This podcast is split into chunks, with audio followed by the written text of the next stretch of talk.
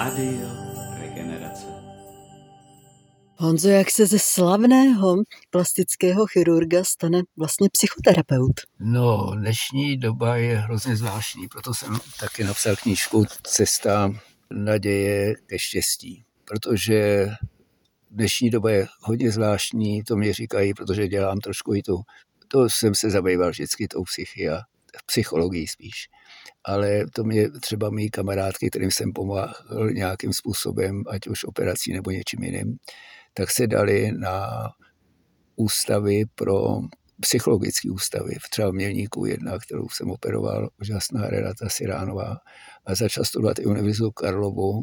A tam mi právě píše, že je to hrozný, že třeba u dětí, kolik eh, je sebevražd. Obecně i sebevraždy strašně narostly za poslední rok, snad o nevím, jestli 50% nebo nevím kolik, ale u dětí sebepoškozování je, zkrátka děti utíkají z domova a je to obecně hrozný svět protože já samozřejmě mám pacienty a ty s tou myslí jsou úplně na štíru, ty jsou úplně někde jinde. Samozřejmě je tady Ukrajina, je tady Izrael, je tady eh, třeba inflace, oni nemají možnost splácet vůbec a i manželství se rozpadají, kolika lidem já jsem tak nepomohl dobrým slovem.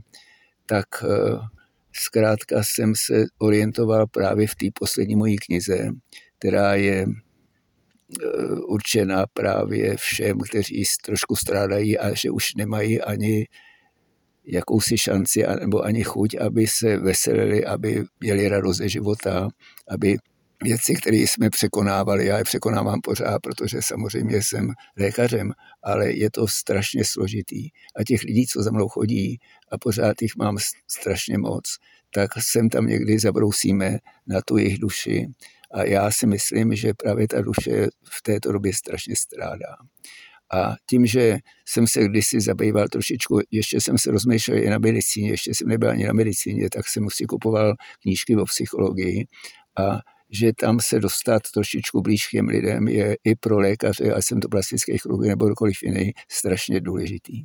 A jestli bych mohl úplně přeskočit, možná, že v tom hraje roli eh, teď už moje kamarádka, nějaká Helenka, z Jílovýho. A ona, prosím tě, před 20 lety, před, ona mi dneska řekla, před 23 lety šla po Václavském náměstí, když jí přihloupla zkušená lékařka, řekne, že jí vezme v 25 letech jeden prs a že pak jí řekne neomaleně, úplně neomaleně, že jí vezmu ještě druhý a pak bude užívat chemoterapii, ale ne, aby ji na to připravila, že to nic není a že se dá cokoliv řešit. A něco to je, ale přeci jenom je tam nějaká cesta naděje. A šla po Václavském náměstí, to je přesně ono, já ji mám v té knižce taky uvedenou. Šla po Václavském náměstí a teď říkám, je 25 let, budu bez dvou prsů, já nechci žít. Když jsem u ní byl asi před měsícem, ani ne, tak jsem si ji zeptal, jak to chtěla udělat. A ona řekla, že by si vzala prášky, že byla pevně rozhodnutá. A jde po Václavském náměstí směrem dolů eh, na můstek a potom doprava po příkopech a tam vidí moji ceduli. Já jsem ji neznal, ona mě znala z médií, měšťák, klinika ST tam je. No a takže si řekla, já tam zajdu a ptala se, recepčních, jestli bych ji mohl přijmout, i když je zkrátka dlouhá čekací doba na to. A samozřejmě, když je to, nikdy neodmítnu, když potřebuje někdo. A takže za mnou zašla a je to asi dva měsíce nebo tři mi napsala, milý Honzíku, tykáme si, je to 20, tenkrát to bylo 20 let, je to 20 let, kdy jsem tě navštívila. Takže já jsem jí dal tolik naděje do toho života dalšího 25 let bez prsů. No a stali jsme se velcí přátelé a ona mi nádherně píše ty texty, které jsou. Takže psychologie je jasná. Tady jde o to, kdybych teda to vzal trošičku dál, než se dostaneme k té mysli. Eh, mnoho těch lidí, co jde za mnou, ta knížka se skládá teda původně ze dvou částí. Ta první, ta cesta naděje. A sice že eh, my můžeme dávat těm lidem, kteří strádají jako plastiční chirurgové, tak jim můžeme dávat něco, což je neuvěřitelný, jim ukázat ještě to štěstí toho života, i když třeba to nemají fajn v rodině, anebo je nějaký rozklad tam, tak přeci jenom my jim dáme, což je neuvěřitelný. Já jen tak náhodně jsem si sbíral texty, co mi psali eh, mailem, to je skutečně, až mě to dojímá Takže to je ta plastická chirurgie, která udělá lidem u některých vrozených chvat od roštěpu počínaje a všechno to, co jsem dělal nosy a všechno. Ale co je ta plastická chirurgie? Já vůbec jsem to nezamýšlel, tu cestu naděje. Já jsem ji chtěl někde jinde, nebo viděl jsem ji v něčem jiném. Možná, že jsem ti říkal, že všechny dva až tři roky, všechny peníze, co vydělávám teď, tak dávám na dobročinné účely. Samoživitelka mám velký rajon od Bratislavy a od Curych, protože znám ty, které teda trápí, je to, že jsou rozvedený a no, zkrátka ty příhody životní jsou velikánský. No a samozřejmě i pro invalidní důchodce, kolik mě píše jenom sbírka pro Andrejku a pak řada dalších, dalších, dalších, že oni nemají ani na to koupit si léky, které potřebují, když se to rozšíří s rozenýma nějak, nebo získanýma vadama, které já neznám, nějaký syndromy, že jí odchází plíce třeba a že nemůže dýchat a pak polyreumatismus a řada další nemá peníze, tak já jim samozřejmě pošlu. A pak jsou tady třeba dětské domovy, kde já posílám na dejme dětem šanci, děti jsem i garantem té organizace, kdy děti vycházejí z dětských domovů a najednou jsou na ulici a nemají vůbec žádnou šanci, tak jim poskytuju na nájem, na potraviny, kolik se na mě obrací, protože ví, že jsem hloupý nebo hodný, já nevím, ale někdy se mi to zdá, že je to i určitá forma vydírání. Že třeba nebudou žít, když jim nepošlu a tak, a přitom jim posílám. A to je druhá část té první knížky. A teď jsem si řekl, když jsem se díval ještě na něco dalšího, protože mám takový štos, to je neskutečný. A asi mám k tomu nějaký vztah eh, k té lidské duši, protože je o to otázka jednání. Já jsem teď napsal právě na začátek té vlastně jakoby druhé knížky, jmenuje se to Cesta naděje mým pohledem pro štěstí, jo, mým pohledem, protože kdybych napsal pohledem lékaře, je to univerzální a ty lékaři jsou dneska hrozně zvláštní. Já o tom skutečně píšu, přednáším. S ministrem Válkem jsem říkal, jak je to hrozně, jestli se může něco změnit v tom, jak mi řekl Jirka Adamec, že zatímco dříve jsme chtěli být ty nejlepší, než chtějí být všichni ty nejbohatší. A nevěřila by si, nevěřila. Mě to úplně zlé od žaludku, tak i proti tomu těžce brojím, protože to je něco hrozného. Navyšou ceny bez ohledu na sociální zázemí, dělají tak něco strašného a jako kdybych předběh dobu, to bylo už potom, když navštívil vědeckou radu lékařské komory pan ministr Válek, když jsem teda tam vystoupil, a řekl jsem mu, že největší kapacitou ve zdravotnictví, a jestli ho můžu oslovit, tam byli zástupci z Čech a Moravy, primáři, přednostové a tak, tak jsem se právě ptal, jestli existuje nějaká moc, která by omezila eh, snahu dnešních lékařů, aby zkrátka viděli hlavně ty peníze, nic jiného navyšovali ceny v soukromých zařízení neskutečně nelidsky. Jo, to je příšerný. O mě se ví, že dávám nejnižší ceny, že neplatí u mě ani za konzultace a že 40% lidí já odmítám operovat, protože oni to nepotřebují, rozpláčuje, protože jim řeknu řadu hezkých slov a oni, no a jak mi potom píšou, to je zvláštní. To je neskutečný. Já jsem nevěděl, že třeba takhle působím na lidi někdy, když říkáš o té psychologii. Já totiž nemluvím jako lékař. Já mluvím jako lékař s tím, že zodpovědně Oni vědí, že přesně proto za mnou chodí, že e, není otázka peněz u mě, vůbec ne. Je to poslání, ta naše medicína, to není povolání. A takže ta mysl, já, ty lidi, co přijdou, jsou nešťastní. E, mám tam jednu příhodu, to je nedávna, přišla za mnou paní, že si nadělila operaci obličeje k 70 nám. A já jsem, jí, e, jsem si na ní sáhnul, poznám, kdy je to potřeba, kdy není. Já odmítám spousty lidí a teď tý paní, která si to nadělala k 70, nám říkám, máte skvělou genetiku, nebudu vás operovat, přijďte za deset. A ona mi řekla, já jsem tady byla před deseti lety k 60, nám jste mi řekl to samý. Jo. Já jsem se díval do karty a on to tam bylo napsaný. Jo. Takže já je nahodím. Oni už si nevěří, i ty ženy. Tadyhle, ta knížka, kterou taky ta naděje, cesta naděje ke štěstí, tak tam mám i o ženách a tam mám všechno historicky, jaké ženy v současnosti, jaké, co na nich vidíme, jako že to je to pravý ženský, že to nejsou nějaký ty bombardáky, jak dělají plastici strašní a sexuální monstra, ale v té ženě je něco jiného. Často užívám Audrey Hepburn, to si taky přečteš, já ji tam taky uvádím, která řekla, že krása ženy není v jejím oblečení, v jejím postavě, v jejím účesu, ale i v jejich očích, což je okno do její duše a cesta k srdci, kde sídlí láska. A když mě odporují ty ženy, já to nemůžu říkat, protože já říkám ty šťavnatý slova český, ale oni to berou, protože je odlehčím najednou tu atmosféru, že něco mají tak, anebo potřebují něco zlepšit. Tak jim připomenu, což bude znát Williama Shakespearea, napsal někdy, že eh, vnější krása ženy je o to cenější obsahuje krásu i vnitřního. A já tu vnitřní krásu těch žen vidím, protože kdo tě nabije, nabije tě žena, která se na tebe podívá, no asi někdy zase nemůžu říkat šelnatý slovo z toho, ale je to tak.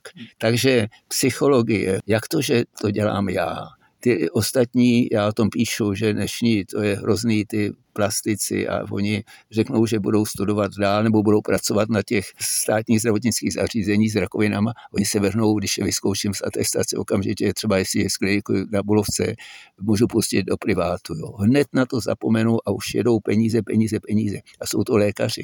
Teď oni proto skládali slib, No, takže až si přečteš tu knížku, já budeš jedna z prvních, ta cesta naděje a potom cesta naděje mým pohledem, protože já neoperu všechno, pokud jde na pojišťovnu, tak to dělám na pojišťovnu, velký prsa, mají bolesti, plastici to dělají za 110 tisíc i víc, si představ.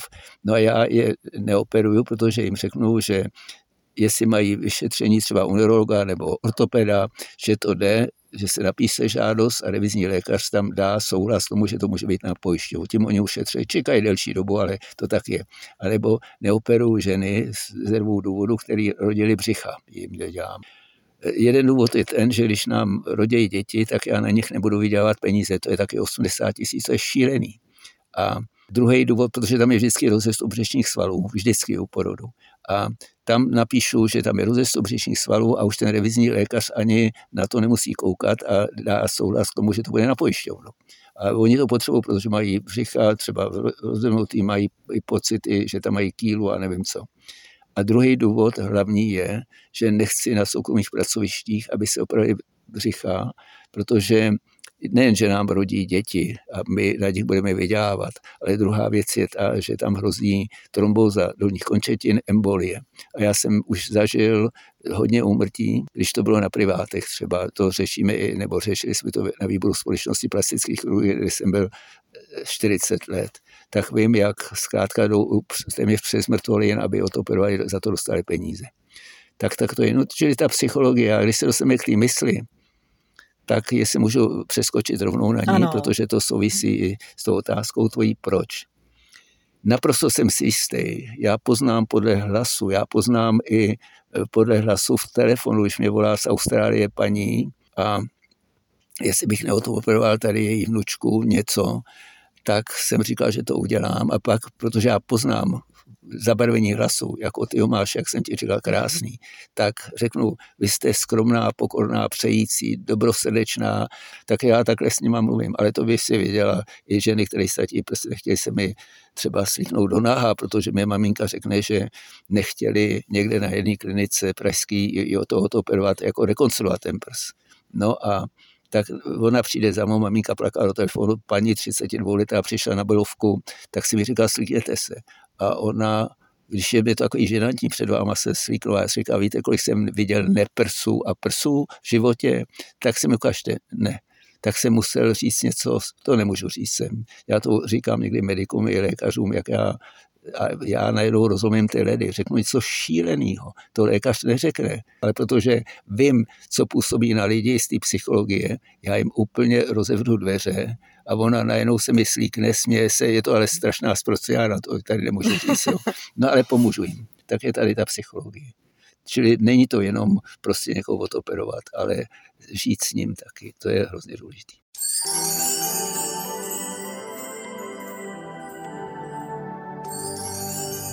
Rádio Regenerace.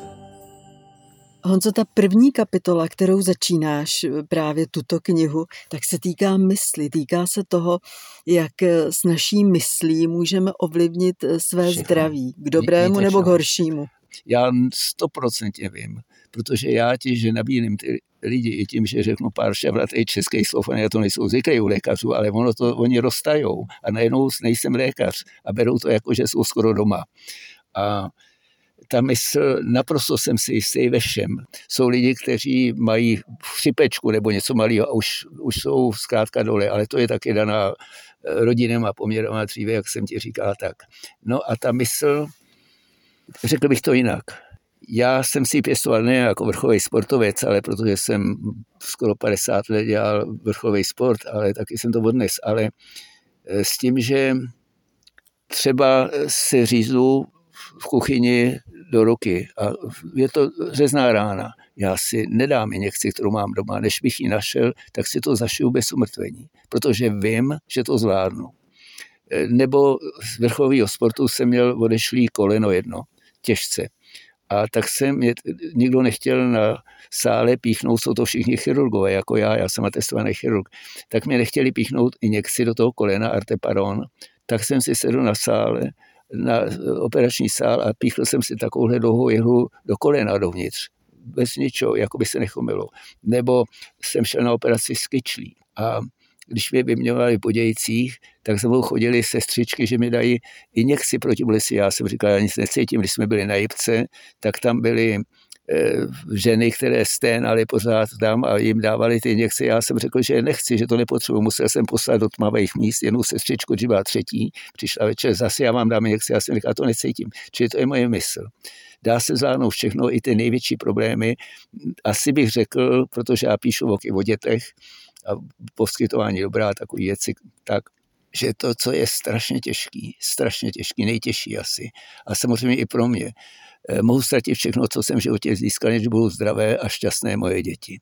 Já jsem samozřejmě dělal tu velkou plastickou chirurgii, to od rozštěpu počínaje přes strašný úrazy, šílený úrazy, stejně jako i nádory dětský a tak vím, kde ta bolest je. Čili nedokážu říct a řekl bych, že velice těžko bych to zvládal já, kdybych měl nějakou smutnou, hodně smutnou událost doma, což třeba taky jsem měl a taky jsem to zvládnul, ale ty děti jsou zkrátka nejvyš pro mě.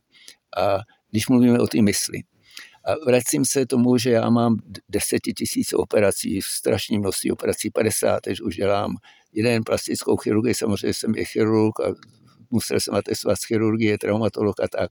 Ale tím, že jich mám tolik, tak eh, to moje povídání, který je, což třeba uvidíš v té druhé knižce, moto té mojí knížky je eh, Dobrá mysl vylečí i vážná onemocnění onkologická, když jedna třeba onemocní s prsem nebo tak, tak když bude na tom pracovat, tak jsem přesvědčený o tom, že všechno bude jednodušší a lépe se hojit a všechno. Jako u lidí normálně, to je to samé, že někdy si říkám, to tam taky píšu, že to dobré slovo a ta dobrá mysl je důležitější než ten vlastní zákrok, když se provede perfektně. A dobrá mysl a špatná mysl způsobí ta vážná onemocnění. Takže proto já ty lidi orientuju k tomu, vždycky řeknu něco optimistického, i kdyby to třeba bylo složitý, já nelžu. A tak. Takže psychologie, a mysl. Vždycky to taky, abych lidem, kteří onemocní vážně onemocní, vím, že to jsem byl ještě medic, asi jsem k tomu už byl předurčený, že mi volala třeba maminka od jiné sestry z kliniky plastické chirurgie z dětského na Vinohradech, jsem akademika Buriára, to byla klinika a všech ostatních, kde jsem taky vyrůstal. A ona mi třeba v noci volala kvůli tomu, že zkrátka má už takzvaný metastázy v těle, ne, že má bolesti, ale že je z toho zdrcená, že teda má tohleto a tak jsem taky mi volala, protože ve dvě hodiny v noci třeba, vím, že jsem tam sloužil jako medika, tak mi volala, tak jsem mi něco hezkého řekl, aby ten život, ten svět se jí zdál hezčí, i když třeba není. Vždycky se člověk něco najde tam pro to aby se nakonec radovali, i když to vypadá, že se radovat nemůžou, ale já to tak dělám. No. I za cenu někdy těch těch slov. Jo, a to jsem neřekl vlastně. Paní přišla kvůli prsům, tak jsem říkal, že to je takový hraniční, že nevím, jestli by to uznal revizní lékař, ale ona říká, že má nějaký neurologický vyšetření taky, že chodila kvůli bolestem zad a tak jsem říkal, to je fajn, protože jsem chtěl, aby to bylo přes pojišťovnu. A ona mimo jiné řekla, že se stará jí, že mají chlapečka asi šestiletýho, teď to bylo v úterý, dojemný, a že je v ústavu nějakým, protože je mentálně postižený. No a jsem říkal, to je to, že se staráte, to je moc fajn. Mluvila o něm značením šestiletý chlapeček. A ona mi řekne, že to je obohacení jejího života obohacení života, že ho má, představ si to. A i ten její manžel to samý, tak jsem říkal, zavolejte mi to pana manžela, který byl v recepci, čekal na ní, až já ji vyšetřím kvůli prsům. On přišel, on to říkal to samý. Tak jsem říkal, víte, já se před váma hluboce skláním. A on totiž i nahrál video, ten svůj mobil, a teď mi to pouští. A ten chlapeček, když ho vzali z toho nějakého ústavu, vždycky sobotu neděli, tak držel maminku a pořád jí dával pusy. Takhle to dělal. No, to bylo tak dojemný a on říká taky, že je to obohacení jeho života. Těch lidí zase není tolik kolem nás, protože to vím, ty těžký vrozený vady a jak, no, znám nějaký anděle, to jo. A takže jsem byl nadšený, tak jsem, já uronil slzu ten chlap taky, když jsem mu řekl, že před ním se hluboce klaním, protože těch lidí je tak málo, kteří mají to srdce i pro ty děti. Jo. Bohužel, no. Takže doufám, že tou knížkou mojí, protože tam burcuju, že ty lidi musí si najít i, jak tam je, e, konání dobra je smysluplným krokem k našemu štěstí tam mám, protože já tam mám tolik příhod, tolik příhod, který skutečně ty lidi vynesou nahoru, protože když děláš, ono se ti to vrátí. Když děláš dobro, tak ono se to někdy vrátí. No. A oni pak jsou šťastní i ty, kterým oni něco usměch prostě stačí. No. Takže ty lidi, kteří dávají to dobro, tak se jim to skutečně vrací, což mám tady v tom, v té druhé knize, ale i v té první knize. Takže když jsi se ptala o té psychologii, tak já zkrátka teď budu říkat něco neúplně dobrýho, ale když jsem poslouchal jednoho kněze, hezky mluvil o náboženství, o bohovi a tak, že je všemohoucí. A já jsem říkal, že nevěřím v Boha, já věřím v dobro. To tak je. Tak to je, zkrátka. A proč tomu tak je? Já jsem chirurg. A tolik těch nejhodnějších lidí, co jsou kolem nás, který myslí na druhý, který prožívají smutek, radost a nevím, bolest, tak, že s nima žijou a umírají dřív než ty, kteří si sedí na penězích, neplatí ani alimenty, jsou takový hazlíci, lidský, jo, sobci. A jak to teda je tady všemohoucí Bůh, že tohle to dovolí. A on mi ten kněz Ladislav se jmenoval, řekl, to je tak, že až budou v tom druhém někde světě, že se jim to bude kompenzováno něčím. Ale já jsem říkal, já jsem chirurg, já vidím to utrpení těch nejhodnějších s rakovinama se vším, proč tomu tak je. Tak jsem nesouhlasil s ním. Nesouhlasil. Kde je všemohoucí Bůh, který to dopustí, když to byli ty hodní, kteří umírali, ty ostatní na tom seděli si na zadku. Pod zadkem měli peníze.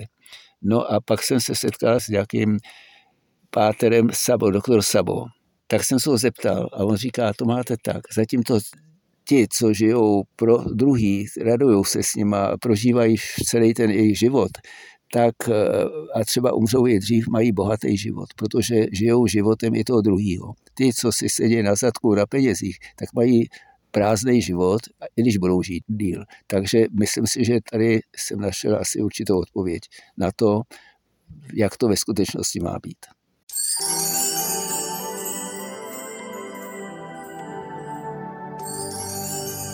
Rádio Regenerace. Honzo, když bychom se ale teď vrátili právě k ty mysli, tak co všechno tedy ta naše mysl může změnit v nás, v našem těle, v těch pochodech, které se v těle dějí, co s ní můžeme ovlivnit a jak se to naučit, protože to je velký problém. Ono se sice říká, že máme třeba eh, takovou nějakou uzdravovací, samouzdravovací schopnost, ale jak ji probudit? Eh, to je otázka myšlení těch lidí. Já třeba, jak to, že já spím třeba operu 10 hodin a vůbec nespím předtím, tak eh, jak to, že já nemám pocit únavy, nemám pocit ospalosti, protože si to vytvořím sám v sobě, že to zkrátka takhle bude. Teď jdu na tu velkou operaci, třeba každý mi říká, že Maria, je ti tolik a tolik let.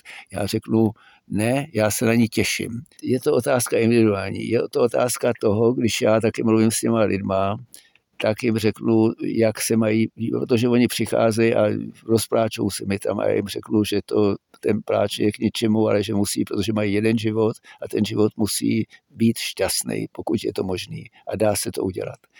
Já jsem ti říkal o mě, od primátorka, jsme kamarádi, velcí její manžel je plastik, tak eh, ženili svého syna v kostele a chtěli, abych tam byl, tak já jsem tam přijel, to vždycky i na jejich narození je strašně fajn, všichni oba dva jsou úžasní a tak jsem tam přijel, no a pak mě oslovila nějaká paní, aby šel dopředu, že tam bylo spousty lidí a v evangelickém kostele, aby šel dopředu. že chtějí, abych tam seděl vedle nich, no, jsme kamarádi. A nebo si vážíme vzájemně sebe, oni mě a já je. No a co udělala pro Třinec, tak je úžasný. No a tak jsem šel, jenže tam byl přepůlený běhoun a já jsem zahák nohu o to a tam stáli lidi, tak jsem nemohl nic. Já jsem dělal tu tramačku, tak jsem věděl, že budu mít rozbitý obličej a lavice tam. Já tady to nemůžu říct, ale já jsem zařval v tom evangelickém kuse, to nemůžu říct.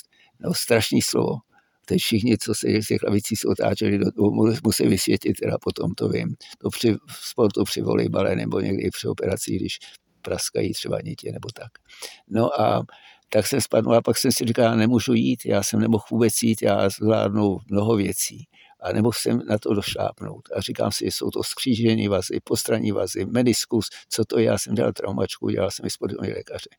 No ale to jedno. A oni, když viděli po určitý době, jak jdu a chtěli, abych šel s nimi na oběd, tak jsem říkal, že nemůžu, že zkrátka nemůžu ani jít, tak oni řekli, že ať jdu na vyšetření v Třinci a že mi udělají rengeny a tak proč nemůžu. Já jsem nevěděl sám, co to je.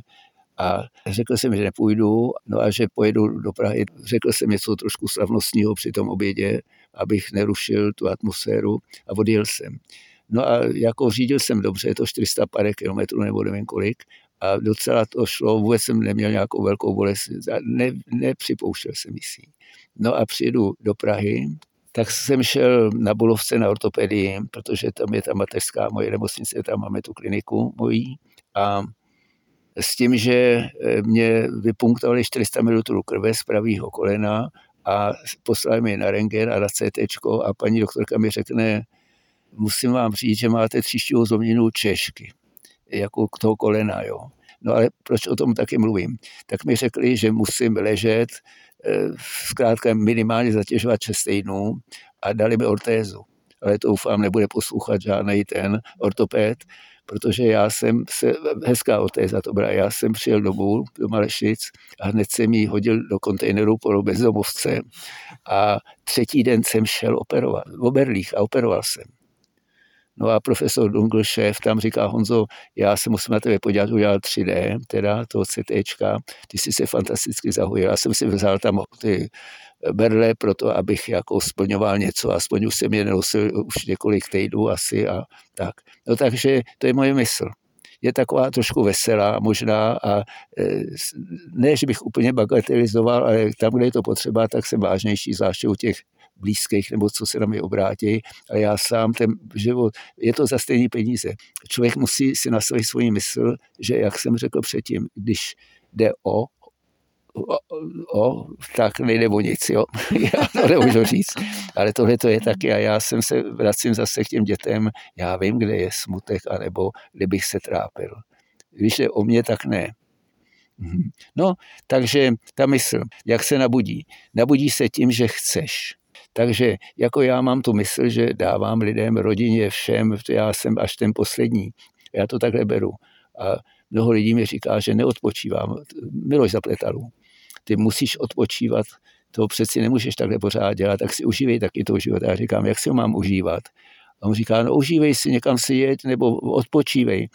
Tak jsem mu řekl, víš Miloši, nevím, jestli mi radíš, abych si sedl tadyhle někam do parku na lavičku a krbil holuby, jo? protože já, já pracuji pořád stejně. Já spím strašně málo, já spím tři hodiny, čtyři hodiny, maximálně průměr za poslední roky je takový, že někdy nespím vůbec, protože přemýšlím o čem někdy se stane, že i co bych měl napsat třeba o té knížce, nebo teď jsem si řekl, tohle to tam dám a už si senu ve dvě v půl třetí ráno počítače a už to tam píšu, když dostanu ten nápad, ale většinou se stane, že přemýšlím o tom, když mě někdo zklamal hodně, třeba i z mých nejbližších, tak to mě mrzí a to je ztracený čas, jo. takže cvičím, Cvičil jsem do, než se mi tohle stalo, před 14 dny, ještě naposledy, nikdy jsem nenechal řadu let, 77 sklapovaček ráno v 5 hodin stávám, pak eh, dělám 37, mám rád sedmičky, 37 kliků, pak cvičím s činkama až pak řadu dalších a trénuju koleno, trénuju bok a to chodím taky do parku a ještě do schodů, tak to mám. Musím pořád něco dělat, musím i operovat, přednáším, takže to je ono. Moje mysl je taková, že myslím možná, nebo jistě myslím víc na druhý než na sebe. To je stoprocentně. To taky nikoho neodmítnu a taky to je tím, že zkrátka mám takový bohatý život a když jsem napsal taky, vím, že jednou, to jsem říkal dneska té Helence, vím, že život jednou končí, ale čeho se obávám, je smutek těch, pro které jsem žil. To je fakt, to je ve mně, to je, protože mě museli dát dvě dcery ruku, že nebudou zkrátka nešťastní, když já budu na té poslední svojí cestě někam nějaký bedně dřevěný a že mě museli na to dát ruku, že se, řekl jsem jim, že i když můj život nebyl úplně takový, já jsem to tak bral, že to patří k životu, jsou horší věci, jak jsem řekl, než aby člověk. Takže nabíjím lidi optimismem. E, ty, kteří klesají na mysli, i tahle ta kniha, kterou píšu, je proto, abych dodal e, zkrátka ten drive pro ty, který v dnešní době je fakt složitá hodně. Narostly ty sebevraždy, ne u dětí, ale u všech ostatních, obrovský počet a já jim dávám tu naději, že zkrátka ten život není takový hrozný, je, ale byly i horší. Kde ale tu naději brát právě v těch situacích, které třeba nejsou zrovna růžové, eh, v těch situacích, ve kterých se svět i teď nachází? Kde brát tu sílu, aby člověk myslel optimisticky? Je to ve víře, si myslím. Že věří v to, že to přejde. Ať je to Izrael, ať je to Ukrajina, ale může to být cokoliv. A e, jak píše i ten Sharma v tom některý prodá své Ferrari, tak nemyslet na tu špatnou minulost a myslet na naději v té budoucnosti. A já jsem optimista. Kdybych nebyl, a to je taky tam píšu od amerických psychologů, že když někdo je pesimista a skeptik, tak dříve umírá a dříve u nich naskakuje demence a dokonce Alzheimerová choroba. Takže i určitá prevence je, proč, proč se zabývat, stejně to člověk nezmění. Stejně.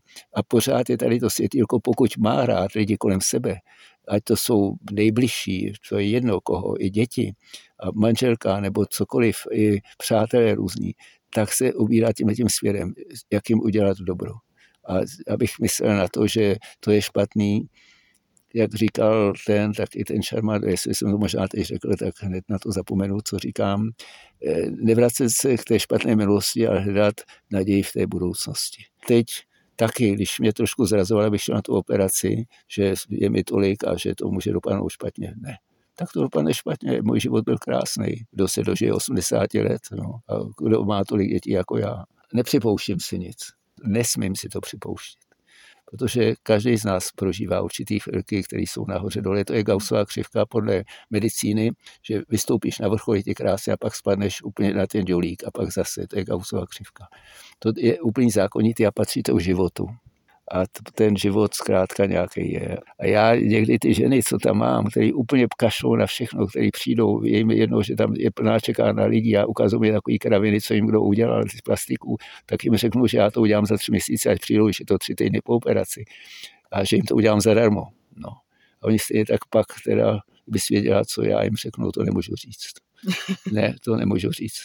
Když je jim kolem 50 let, říkám princeznu a berušku, když mě hodila švou, a když je mi na 60 let, jako to byla jedna paní, tak jsem říkal, jak jim říkám slečno, milá slečno, jděte. Jo, no, protože už jsem, říkal jsem několik, když se vám stane třeba, že vám přejede na zebře, čili na přechodu auták vnuka 11 let a zabije ho, co potom budete dělat, když tohle je pro vás neštěstí. Taky mi říká rozlišovat teda tu váhu toho, kdy člověk má být smutný a jiné. Mluvím o těch dětech pořád, to je asi to nejtěžší. A protože jsem to zažil hodně v těch vrozených vád a všeho ostatního, tak vím, že pořád ten svět je krásný.